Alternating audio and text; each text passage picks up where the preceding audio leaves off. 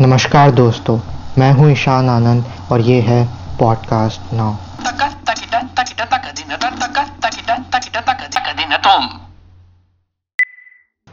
दोस्तों, आज के एपिसोड में हम आज के जीवन और जीवन शैली के बारे में बात करेंगे तो चलिए शुरू करते हैं। आपको क्या लगता है, आज के जीवन में टेक्नोलॉजी की क्या भूमिका है? 2007 में आईफोन के आने के बाद हमने एक नए तकनीकी युग में प्रवेश किया।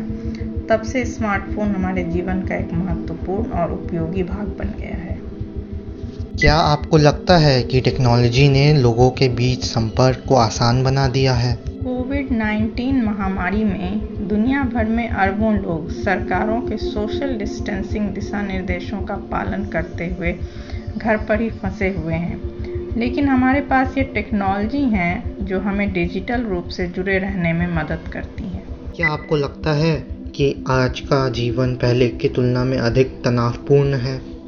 नए शोध से पता चलता है कि 35 और 65 साल के बीच के लोगों को आज अधिक तनाव का सामना करना पड़ रहा है।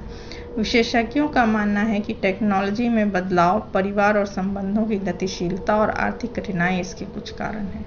क्या आपको लगता है कि आज का जीवन पहले की तुलना में बेहतर है? इसमें कोई संदेह नहीं है कि आज का जीवन अतीत की तुलना में आसान और अधिक सुविधाजनक है।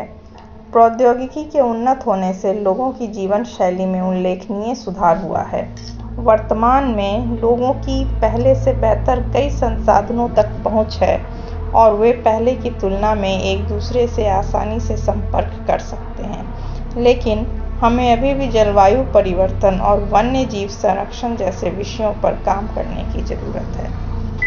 तो दोस्तों, मैं आशा करता हूँ कि आपको यह एपिसोड पसंद आया होगा। अगली बार तक के लिए धन्यवाद।